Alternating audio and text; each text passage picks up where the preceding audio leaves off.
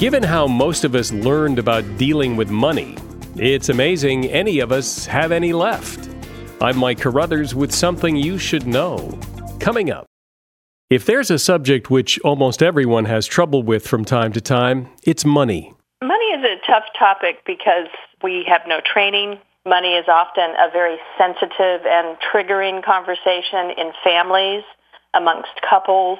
Money and business coach Deborah Price, author of the book The Heart of Money. In addition to that, we have our own hardwired money patterns and behaviors that occur in our families of origin in early childhood. So many of our patterns are actually hardwired before we're even 12. Then, as we get older and in relationships, the subject of money is something that we tend to sort of brush under the rug and so by the time they're actually in this relationship and having to do money together, they're already at odds and there's never been any real conversation or agreement about how they're going to be with money. And often when we're in the honeymoon phase of our relationship, we don't want to touch on those really sensitive subjects. Money is such an important topic, yet one that is so often avoided because of all the emotions involved in it.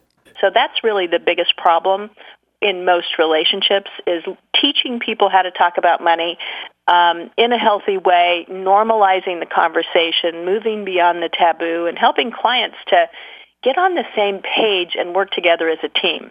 Tomorrow, more of the problems in dealing with money. I'm Mike Carruthers, and that's something you should know.